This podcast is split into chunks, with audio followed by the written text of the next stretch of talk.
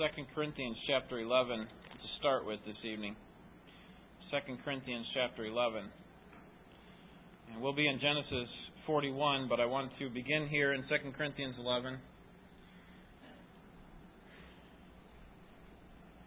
Unjust suffering doesn't come with a termination date, does it? What I mean by that is when believers suffer unjustly, there isn't uh, a date that is given to us when this will end, is there? I mean, when Job, when Job suffered unjustly at the hands of Satan, God said that he was the one that was behind it, and yet at no point in Job's life uh, during his deep trial did God come around and say, Job, just hang on a little bit longer. Just hang on till February. I'm going to get you through this. Or I've got something great for you on the other side, Job. Just, just hang in there. And the, the writers throughout Scripture feel this pressure of eh, the fact that the suffering doesn't come with a termination date. We don't know when it actually is going to, to be finished. David cried out in Psalm 6 3, How long, O Lord? And Asaph did the same thing in chapter 79 of Psalm and chapter 80, and Ethan did the same in Psalm, in 80, Psalm 89, and Moses in Psalm 90. How long, O Lord? You're going to continue to uh, allow this wicked to remain? Are you going to continue to allow this unjust suffering? Habakkuk was confused at all the evil that was around him, and he was wondering why the evil around him was not being punished. And here's what he says in chapter 1, verse 2 How long will I call for help, and you will not hear? And of course, Paul went through some of the deepest struggles, as we'll see here in verse 24. Some of the deepest struggles imaginable without knowing when they would end. Look at verse 24 with me, 2 Corinthians chapter 11. Five times I received from the Jews 39 lashes. Three times I was beaten with rods. Once I was stoned. Three times I was shipwrecked. A night and a day I spent in the deep. I've been on frequent journeys and dangers from rivers, dangers from robbers, dangers from my countrymen, dangers from the Gentiles, dangers in the city, dangers in the wilderness, danger on the sea, dangers among false brethren. I've been in labor and hardship through many sleepless nights in hunger and thirst, often without food, in cold and exposure.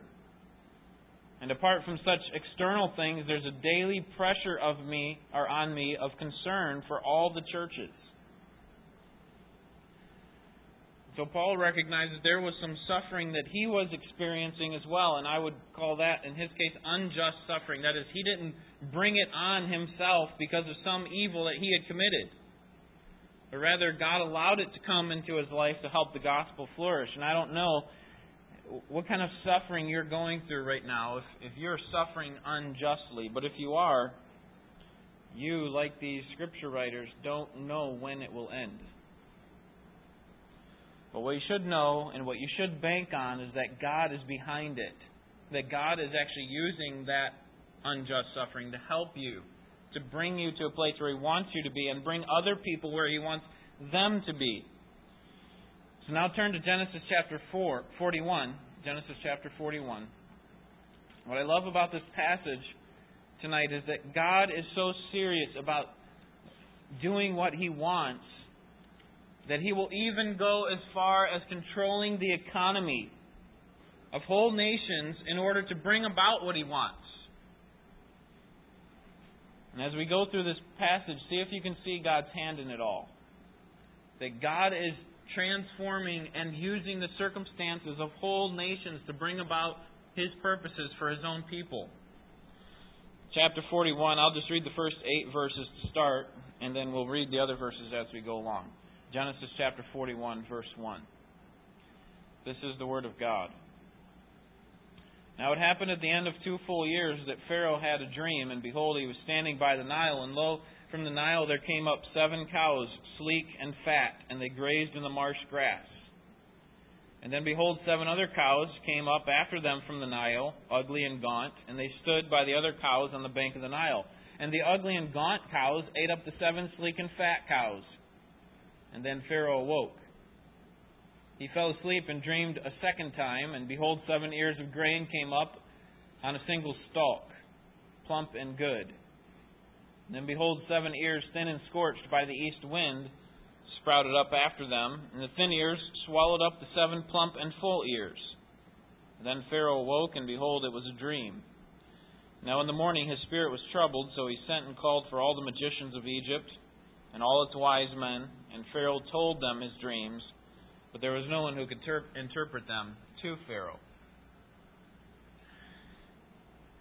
It's amazing how God uses secular people or even secular nations to accomplish what he wants to accomplish. And here we see God using a secular king, this Pharaoh, to reveal his truth to ultimately to Joseph and to the rest of the nation so that he can protect them through it.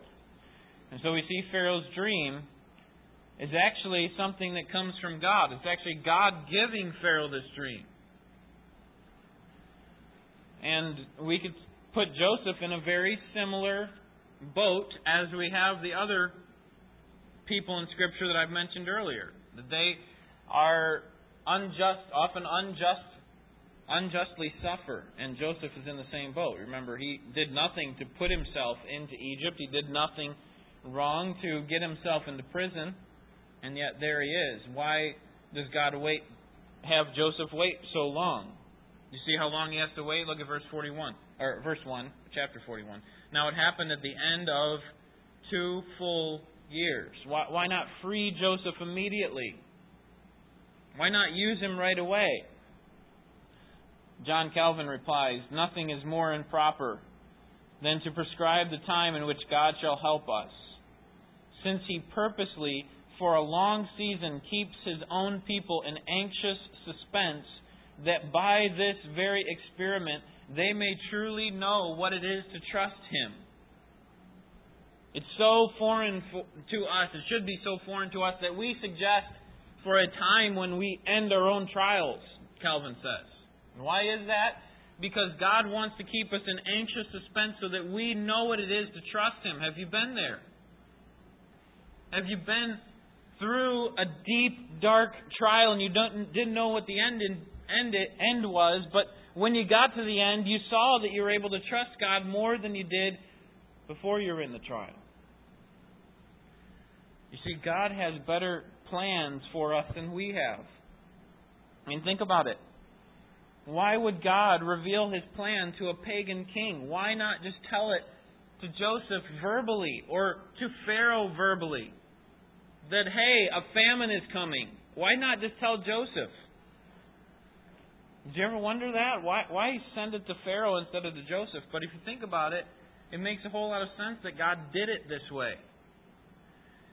Because God was trying to place Joseph in a position of power, and if the, the direct revelation came to Joseph, how would Joseph have had to respond? How would he have had to respond? He would have to go up to Pharaoh somehow, get a meeting with Pharaoh, and say, Listen, I had this dream, and it comes from God and there's going to be a famine. Think that would have held a whole lot of water before the king of Egypt? Now, obviously, God could have made that work as well, but but it makes a lot more sense that it would come through the pagan king. Joseph likely would have re- received a lot of resistance. You know, he's like, put me second in command so that I can gather in all the resources during the seven years of abundance so that we have enough when there's seven years of famine. And, and Pharaoh would simply look at him, or maybe worse, have him executed or something for being such a fool. You see, God knows better than we do. He has better plans than we do. And so He even uses the most secular of people, sometimes the most powerful of people. And what we'll see in this passage is that He makes them do, these secular people, He makes them do exactly what He wants them to do. They are, in a sense, pawns in God's hand. And so God reveals his veiled plan to Pharaoh. Pharaoh just receives dreams. He doesn't really know what this means. He just is disturbed by it. He sees in verses 2 through 4 these scrawny, sickly looking cows devour up these fat, healthy cows.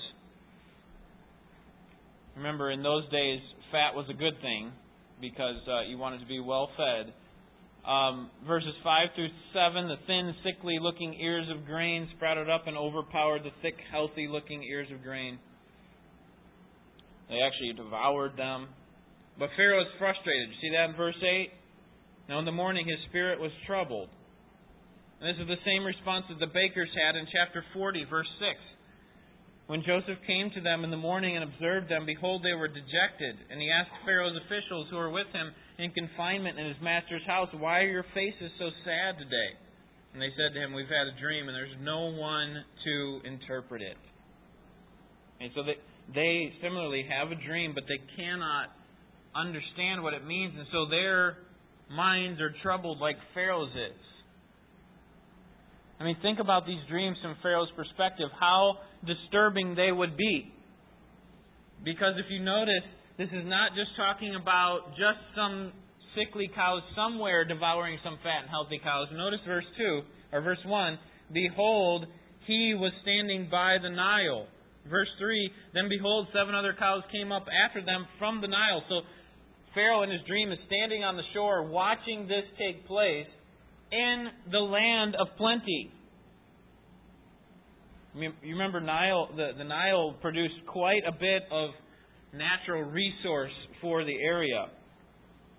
They were very uh, averse adverse to to uh, to uh, poverty because you always had the Nile overflowing and providing enough uh, uh, providing enough water for the crops. And so while everybody else would have problems, the Nile would, the, the area around the Nile would not. And so Egypt, because of that, is a very fertile area. And so these dreams are basically putting a hole in that idea that, that Egypt is untouchable with the Nile and verse 6, the scorching east wind, which they would have been familiar with as well.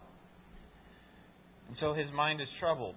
So what does he do? At the end of verse 8, he calls the best men that he has to interpret these dreams, like Nebuchadnezzar did in the days of Daniel the prophet.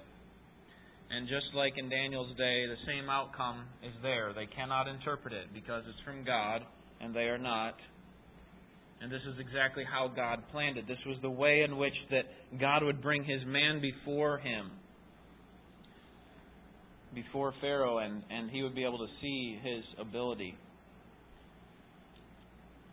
So God uses even the secular kings to reveal his truth to them. And then verses 9 through 36, God uses his people to explain the revelation. God uses his people to explain the revelation. What's amazing about this passage is that the wicked are going to consult God's servant. And, and of course, we know how that takes place because the chief cupbearer remembers Joseph. Look at verse 9. Then the chief cupbearer spoke to Pharaoh, saying, I would make mention today of my offenses. Pharaoh was furious with, furious with his servants and put me in confinement in the house of the captain of the bodyguard, both me and the chief baker. And we had a dream on the same night, he and I. And each of us dreamed according to the interpretation of his own dream. And now a Hebrew youth was with us there, a servant of the captain of the bodyguard, and we related them to him, and he interpreted our dreams for us. And each one he interpreted according to his own dream, and just as he had interpreted for us, so it happened. And he restored me in my office, but he hanged him. So the chief cupbearer comes kind of uh, sheepishly before Pharaoh in verse 9 and he says, I would make mention today of my offenses. The idea is that I'm going to now recall my oversights before you, O great Pharaoh. Please forgive me. I, I should have told you this earlier, but I'm telling it to you now because you're so disturbed about these dreams, and I think it's appropriate to tell you now. So he tells him about how Joseph rightly interpreted his dream and the dream of the baker and how they came to be exactly as Joseph had said. Well, of course, Pharaoh is wanting to jump all over this. He's already brought in his best men, the guys who can interpret omens and and these different signs, and even the, the, the wisest men of the area. And now it's Joseph's turn, verse 14. Then Pharaoh sent and called for Joseph, and they hurriedly brought him out of the dungeon. When he had shaved himself and changed his clothes, he came to Pharaoh. Pharaoh said to Joseph, I've had a dream, but no one can interpret it. And I have heard it said about you that when you hear a dream, you can interpret it. Joseph then answered Pharaoh, saying, It is not in me. God will give Pharaoh a favorable answer. So Pharaoh spoke to Joseph In my dream, behold, I was standing on the bank of the Nile. And behold, seven cows, fat and sleek, came up out of the Nile, and they grazed in the marsh grass. Those seven other cows came up after them, poor and very ugly and gaunt, such as I had never seen for ugliness in all the land of Egypt. And the lean and ugly cows ate up the first seven fat cows. Yet when they had devoured them, it would not be detected that they had devoured them, for they were just as ugly as before. And then I awoke. I saw also in my dream, and behold, seven ears, full and good, came up on a single stalk. And lo, seven ears withered, thin, and scorched by the east wind, sprouted up after them, and the thin ears swallowed the seven good ears. And then I told it to the magicians, but there was no one who could explain it to me. So Joseph stands before Pharaoh. He, he has to clean up first. They shave him and put on appropriate clothes to go before the king. And then notice the very first thing that Pharaoh says to Joseph in verse 15. I have had a dream, but no one can interpret it. And I have heard it said about you that when you hear dreams, you interpret them. And here's the opportunity for Joseph to, to promote himself and say, You know, you know how much of a good servant I've been? I haven't caused any trouble, but I've done a lot of great things, and I can interpret dreams. But notice what he does say in verse 16. At the end of the verse, it's not me, it's not in me, it's God. In other words, I can't do it, but God can. And this should not be surprising to us. Look at verse 25 because Joseph deflects the glory to God, the praise. Now Joseph said to Pharaoh, Pharaoh's dreams are one and the same. God has told to Pharaoh what he is about to do. Look back to chapter 40, verse 8. When the, the chief cupbearer and the chief baker come to him and they're distraught, Joseph says to them at the end of verse 8, Do not interpretations belong to God? Tell it to me, please. And so Joseph recognizes this is not of me that I'm able to interpret these dreams. Even though I have an opportunity to advance myself before this great human, this great man of power, I'm going to deflect the praise to God where it belongs. And so in verses 17 through 24, we have the same recounting of the dream that we already read about, right? We already saw what the dream was about in verses 2 through 7, didn't we? But now Pharaoh does it again, and this is often the way that Moses writes, and many scripture writers they just repeat the story to emphasize what's taking place here. Now, there are a few differences from verses 2 through 7. Um, verse 21 is one main difference. Yet when they had devoured them, the, the, uh, the ugly, gaunt cows, when they, uh, when they devoured the fat ones, it could not be detected that they had, had devoured them, for they were just as ugly as before. So what you would expect is if a, a lean, ugly cow devoured a fat, plump cow, that, that he would become fat and plump. But instead, he stays ugly and lean. And Pharaoh is perplexed by this. Um, he goes on to talk about the, the ears of grain as well. And so God often veils his truth to the wicked and that makes them dependent upon God's servant to interpret God's word to them. That, that the, when the wicked people receive revelation from God, or they want to know what God is doing in the world, they have to go to God's servants to find out. They have to go to you and to me and find out what's going on. Give me a, a valid explanation for what's going on. Has this happened to you in any any of the uh, recent tragedies that have taken place? Okay, going back to the terrorism attack on 9/11. Has anybody ever asked you why could this possibly happen, or the tsunami, or the you know the the hurricane, the shootings? Why do these things happen? Why would a good God allow this thing? And now you have a responsibility to interpret God's revelation. To interpret based on the, the clear revelation that we have what's going on. And that's what Joseph does here in verses 25 to 36. Notice what he does not say. in verses 25 to 36. He does not say, This is judgment coming down on the land of Egypt because you hate God. Let's read these verses. Verse 25 Now Joseph said to Pharaoh, Pharaoh's dreams are one and the same. God has told to Pharaoh what he's about to do. The seven good cows are seven years, and the seven good ears are seven years. The dreams are one and the same. Seven lean and ugly cows that came up after them are seven years, and the seven thin ears scorched by the east wind will be seven years of famine. It is as I have spoken to Pharaoh. God has shown to Pharaoh what he's about to do. Behold, seven years of great abundance are coming in all the land of Egypt, and after them seven years of famine will come, and all the abundance will be forgotten in the land of Egypt, and the famine will ravage the land. So the abundance will be unknown in the land because of what uh, because of that subsequent famine for it will be very severe. Now, as for the repeating of the dream to Pharaoh twice, it means that the matter is determined by God, and God will quickly bring it about. Now, let Pharaoh look for a man discerning and wise, and let him uh, set him over the land of Egypt. Let Pharaoh take action to appoint overseers in charge of the land, and let him exact a fifth of the produce of the land of Egypt in the seven years of abundance. And let them gather all the food of these good years that are coming, and store up the grain for food in the cities under Pharaoh's authority. And let them guard it. And let the food become as a reserve for the land for the seven years of famine which will occur in the land of Egypt, so that the land will not perish during the famine. God's servants must be ready to interpret God's revelation.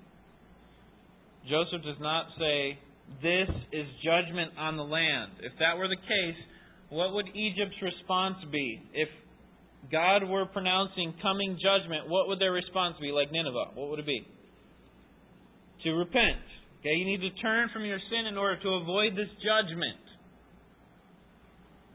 But that's not what's going on here. This is instead a kind warning from God that I'm going to bring about what we know as a natural disaster famine. It's going to last for seven years, and I'm giving you a warning. And so your responsibility here, Egypt, is not to repent, but to be prepared, to take proper precaution. And I'm sending Joseph here to protect you from that, God is saying to these wicked people. Ultimately, we know the reason why this takes place. It's so that Israel could be brought from Canaan to Egypt to build a great group of people so that they could later be oppressed by the next Pharaoh of Egypt and then be released from Egypt, be saved from Egypt through the Red Sea. So we know why this is taking place ultimately. But Joseph's job is to make sure that he's interpreting the dreams properly. And so when he interprets the dream, he does this in verses 25 to 32. The dreams are one and the same. Okay, this is going to be seven years of abundance and seven years of famine. And now he makes application to that in verses 33 through 36. He says, Here's what you ought to do, Pharaoh. You need to appoint somebody who's in charge of everything, and they need to do several things. They need to, first of all, require a 20% tax on all of the crops that come in. That is, that they need to pay you 20% of the crops and have that overseer store up all those goods for those seven years and appoint overseers to make sure that this is being carried out and, and guards to make sure that all the food is protected. Needs to gather it all up, guard it, and save it until the seven years of famine.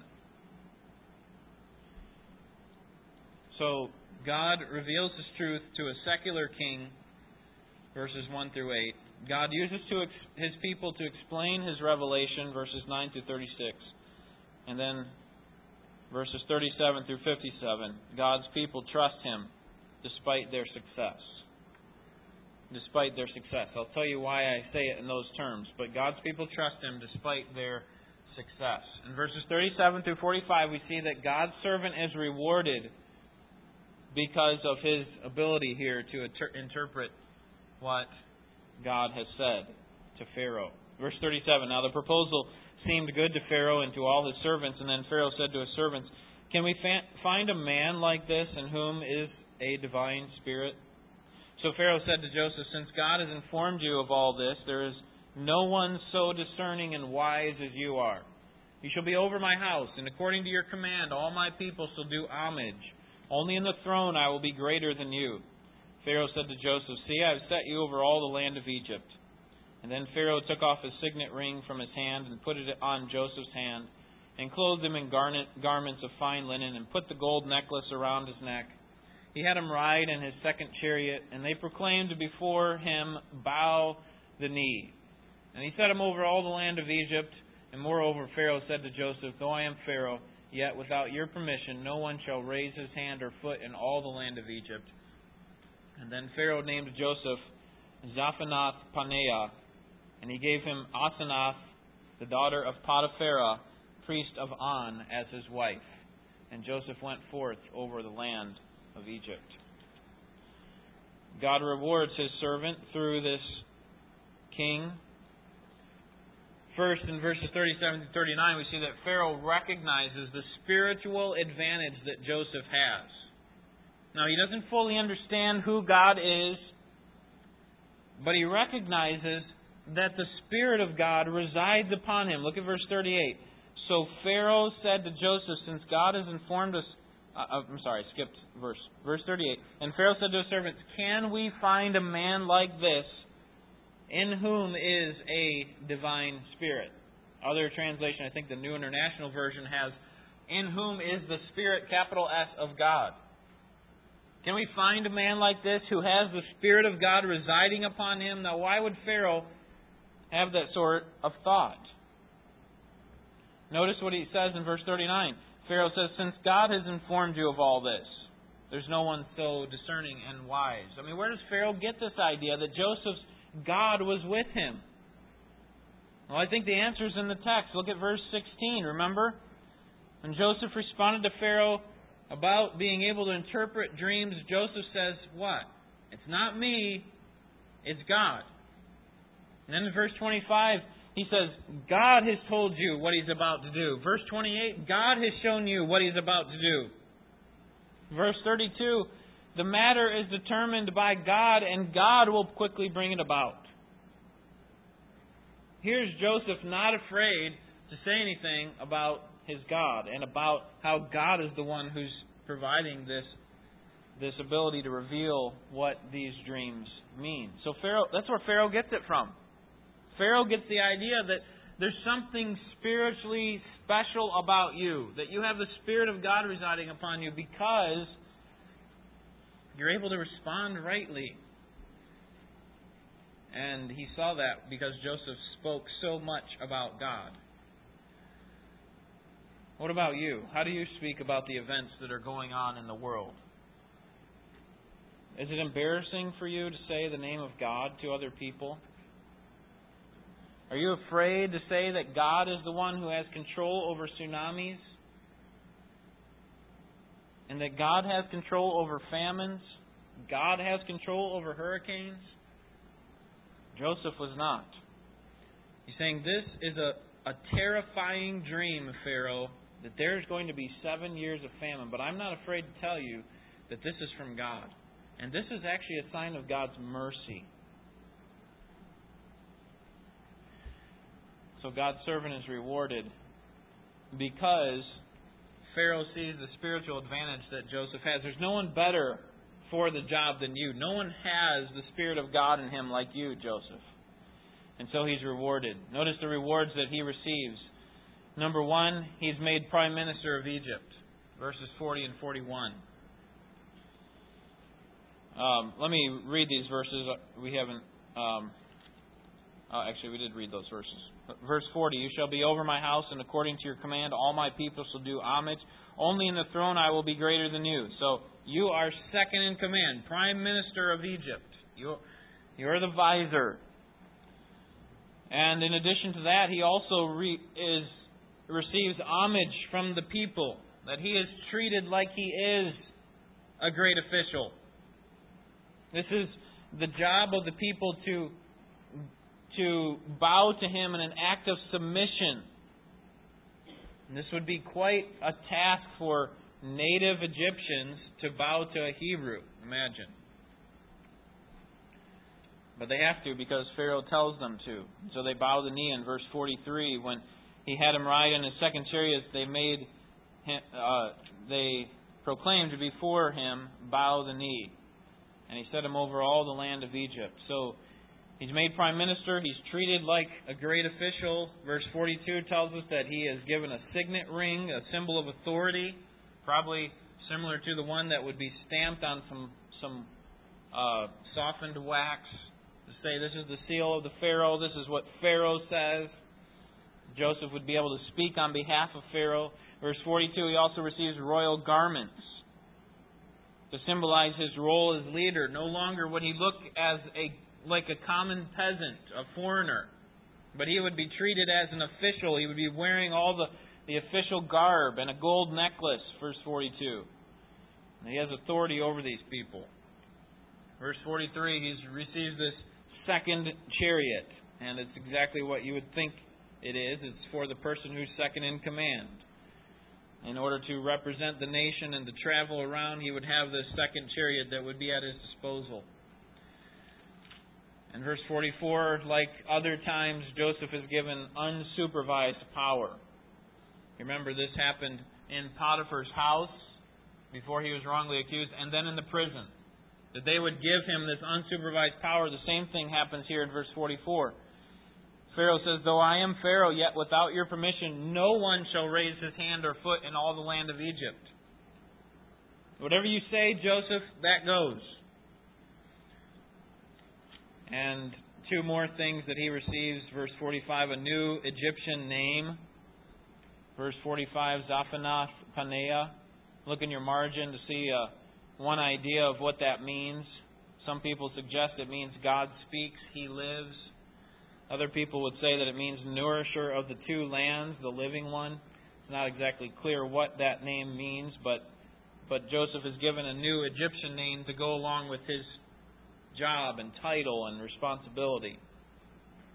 And then finally, an Egyptian wife. At the end of verse 45, he's given Asenath, the daughter of Potiphar, a priest of On, as his wife. And so Joseph is overwhelmed with great success and prosperity. But what's amazing about that is, is that Joseph still remains faithful.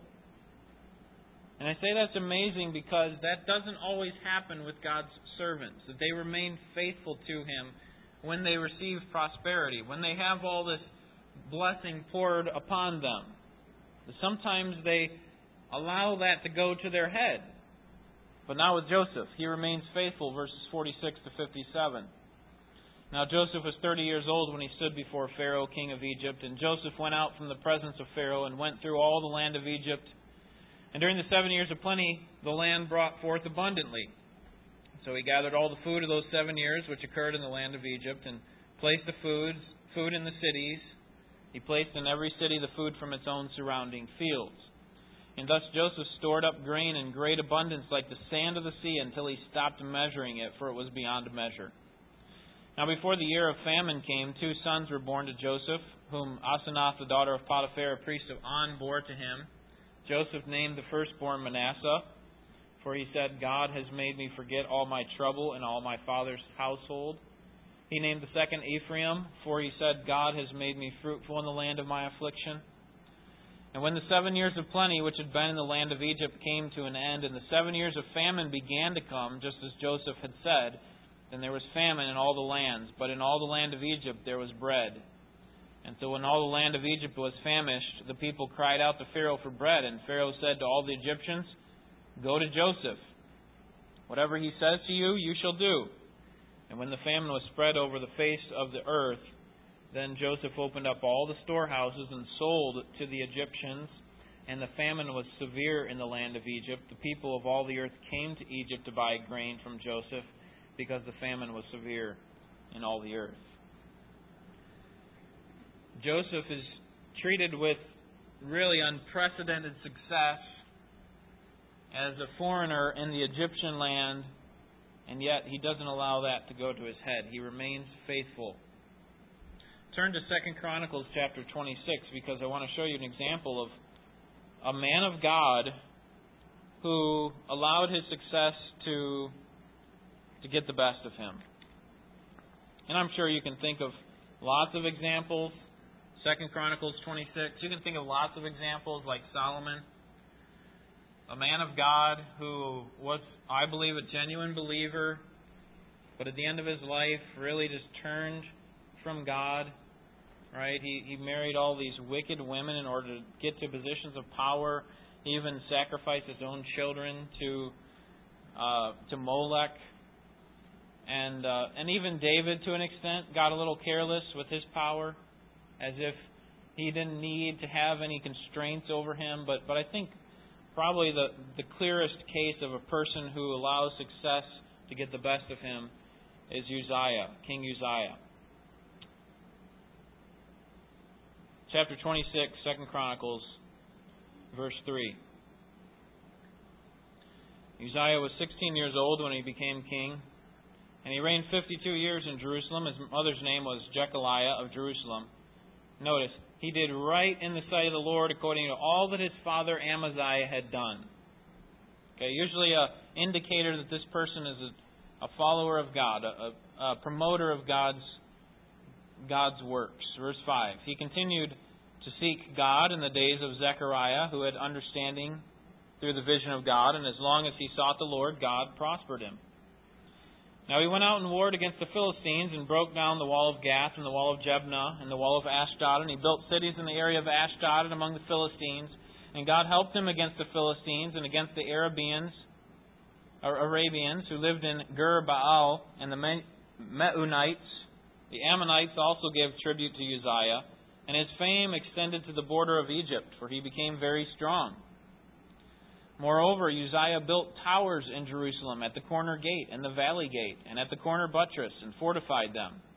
He built towers in the wilderness and hewed many cisterns, for he had much livestock, both in the lowland and in the plain. He also had plowmen and vine dressers in the hill country and the fertile fields, for he loved the soil. Moreover, Uzziah had an army ready for battle, which entered combat by divisions according to the number of their muster, prepared by Jeiel scribe, and Maaseiah, the official under the direction of Hananiah, one of the king's officers. And the total number of the heads of the households of valiant warriors was 2,600. And under their direction was an elite army of 307,500 who could wage war with great power to help the king against the enemy. Moreover, Uzziah prepared for all the army shields, spears, helmets, body armor, bows, and sling stones. In Jerusalem, he made engines of war invented by skillful men to be on the towers and on the corners for the purpose of shooting arrows and great stones. And hence his fame spread afar, for he was marvelously held until he was strong. So you see this great success that Uzziah is enjoying. In the beginning of the passage, it says that God helped him. As long as he sought God, God prospered him. And, and you get this long list of how great of a warrior he was, how great of a man of of the, of the land he was. But notice verse 16, a verse that should be etched into our minds. But when he became strong, his heart was so proud that he acted corruptly, and he was unfaithful to the Lord his God, for he entered the temple of the Lord to burn incense on the altar of incense. Uzziah's life ends with leprosy, as we see in verse 21, because of his his uh, foolishness before God in the temple of God. But we see the reason that's given here in Chronicles. And when his heart became when his when he became strong, his heart became proud. He looked back on all of his accolades all the things that he had done. He looked around his whole kingdom and said, What a great job I have done. Throughout most of his life, most of his 52 years of service, from the time he was 16, he had sought the Lord and taken down the high places and was a follower of God, but then his heart became proud. And so there is a susceptibility, even among believers, to turn away from God in times of prosperity. And that's why I say for Joseph, in spite of his success, he remains faithful to God. In spite of it. And we know that because in Genesis chapter 41, he names his two children Manasseh and Ephraim. He recognized God's goodness to him. God has shown his goodness, goodness to me by providing me this son, this heir. And I'm going to call him Manasseh because he makes me forget about all the trouble I had in my father's household. And I'm going to call this next son Ephraim because God has made me fruitful. It's not me because I'm so special at interpreting dreams, because God has made me fruitful. And so every time I say those names, every time I hear those names, I'm going to be reminded of God's helping me to forget and God's helping me to be fruitful. So I would say to you and to myself that we need to guard our hearts during times of prosperity so that we do not turn away from God. Because there will be times when things are going so good in your life that you don't need God. And I say that facetiously. I say that sarcastically. Where, where we think we don't need God. We got it all taken care of. We've already advanced to the place we want to advance to. And if we need any help from here, we'll ask you, but until then, we're fine. Because all of that success back there that, that I've done throughout my whole life, that's all me. Guard your heart in times of prosperity like Joseph did. Verses 53 through 57, Joseph prepares for the famine, and we'll talk more about that next week when we get to chapter 42. So God reveals His truth sometimes to the lost world, and our responsibility as Christians is to respond, to be able to interpret the things of God. Are you ready to give an answer when someone asks you? See, God's going to be the one, like with Joseph, to provide the opportunity. Are you ready to give an answer? The time to prepare is not after the question is asked. Now, sometimes we have to say, you know what, I need to look into the scriptures and, and, and find out what the scriptures say about that. But hopefully, 1 Peter 3.15, that we are at the place where Peter says we're always ready to give an answer for the hope that lies within us. We, we always have some answer that we can give. Well, how do we do this? How do we get ready for questions that we don't even know are going to come? How do we know how to respond to people when they're going to ask us about certain events that are going on in the world or certain specific passages of Scripture? How, how could God be this way? How do we know how to respond? And the answer uh, may not satisfy you, but it is simply to know God. It is to know about God, know about His Word, spend time with Him, listen to His Word being preached, meditate on what God likes and what He dislikes. This is one of the reasons we read through the Scriptures. This is why I encourage us as a church to read through the Scriptures. To take time every day to read through the Scriptures because we are in a relationship with God, and sometimes it's good to hear God speak. God, what do you like? You know, you get through some of these passages like the prophets, like we've been reading on Sunday morning, you're thinking, why are we reading about this judgment that's coming on the wicked nations or the judgment on Judah? And here's the answer. Because God's written it down for us. He wants us to hear Him speak about what He hates. And if He keeps saying it over and over and over again, then we need to to, to, to, to pay attention. Maybe God does hate that. How can we avoid falling into that same sin so that we're not judged like Judah? So we read through the scriptures and we simply ask questions like this What is it that God likes in this passage? What is it that God dislikes? What does He hate? We go through the books of Samuel and, and the books of Samuel and the books of the Kings. And we see which kings did right in the sight of the Lord. We watch their lives unfold. We see some similarities between us and some other people, and we want to see what is God like? What does He hate? We get the Proverbs and we see His wisdom. What kind of things are wise? What kind of things are foolish? We get to the prophets and we see false worship and playing the game and, and how God loves a contrite heart. We get to the Gospels and the epistles and the book of Revelation and we see what God wants to do in us, how He wants to transform us. And so we simply read through the Scriptures. We do it individually and we do it as a church. But if you're not doing that, then you're not seeing what God likes and what He hates, and you're only getting little snippets of what He likes and hates from the little time that you hear the Word of God. What a valuable resource we have. We have at our, our disposal every single day. So if you're not meditating on the Word of God, if you're not thinking about what God likes and what He hates, then you're not going to be able to answer questions when people come up to you and say, hey, what do you think about the latest current event? Or the latest fad, or the latest hit TV show? What do you think about that? Our evaluation of that should not be based on our own opinion. Well, this is what I think. This is what God says about that. Well, that TV show is, is opposed to God, or that current event was ultimately brought about by God, but, but He's a good God, and let me tell you how He's good.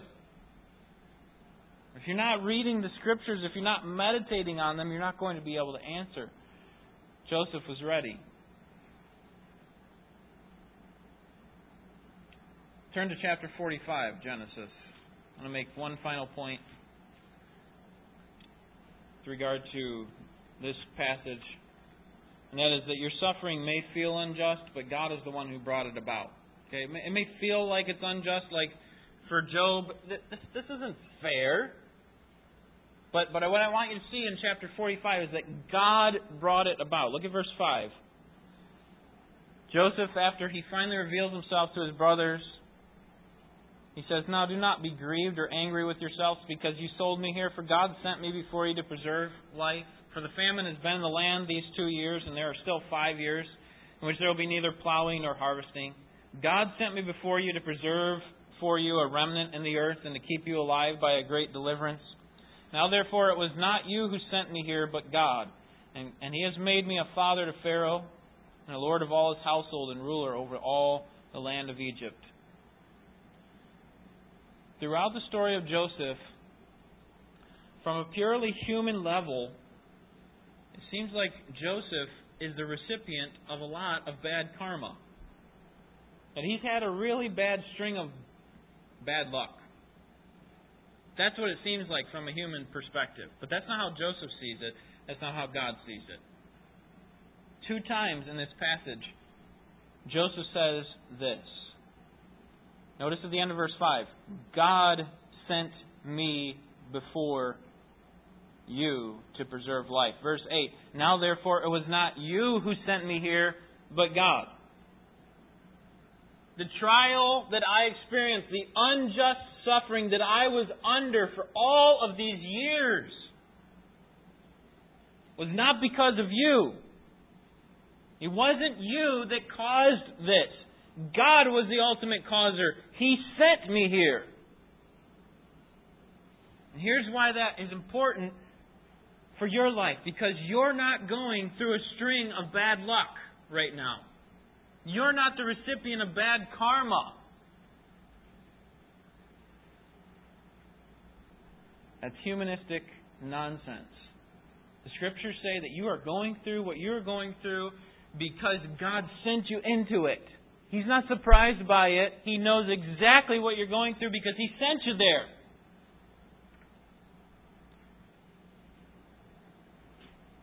see, it's not that God is simply allowing these things to come into our life. Oh, well, you, you want to do that? Well, I guess I can allow that. It's actually that God is sending us there. Saying, I'm going to have you walk through some dark times. Because, like Calvin says, there's not a better way for us to be in this anxious state where we finally get to know what it means to trust God. See, God has a greater purpose for you. And so He's happy to send you into these difficult times because He knows there's something better on the other end. And you know exactly what that purpose is according to Romans chapter 8. It is for your good and His glory that He brings about all things in your life. And we know this because the scriptures tell us. Now, with Joseph, we don't feel so bad for him because we know the rest of the story. With Job, we know how it all turns out in the end, and so we kind of minimize the struggle. We minimize Joseph's struggle. But with our lives, we don't see what's going to happen at the end. We don't see, we may know what happens at the end, that God's going to finally continue, or He's going to finish what He started in us, but we don't know how what's going to happen in between. We know it for Joseph because we've read about it. But between the time that I trust you and the time that you finally deliver me, what's going to happen? I don't know. And Joseph was in the exact same place that you are. We don't know what God's going to bring about, but we know it's good because we have a good God. And we understand and believe that there is nothing that God won't do to provide for you what is best. And that is His loving care and His transforming power to change you.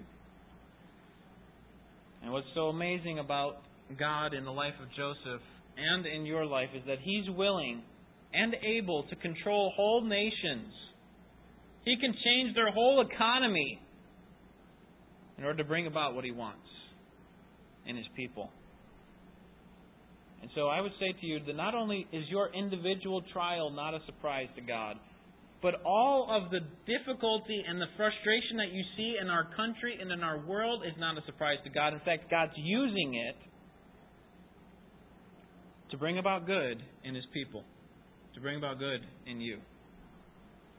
Let's pray. Father, we do trust that you are good, and we have seen your goodness. We've seen it in your word, and we've seen it in our own lives. We want to see it more. We want to be like Joseph so that in times of unjust suffering, we trust in you like he did, and in times of great prosperity, we trust in you. It's not easy because we are so prone to wander. We, we quickly move back and forth with every wind and wave of doctrine. We, we sometimes are so immature in our, our thinking and in our response to your word. And we need your word to help shape our hearts, to show us that we, we need to trust in you no matter what the circumstances and, and never to turn away from you and never to, to turn to our own power, but to always trust in, in the power that you give. May help us to see that. May help us to live that.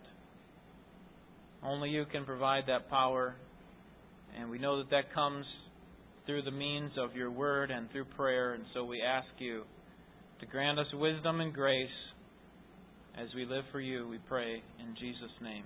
Amen.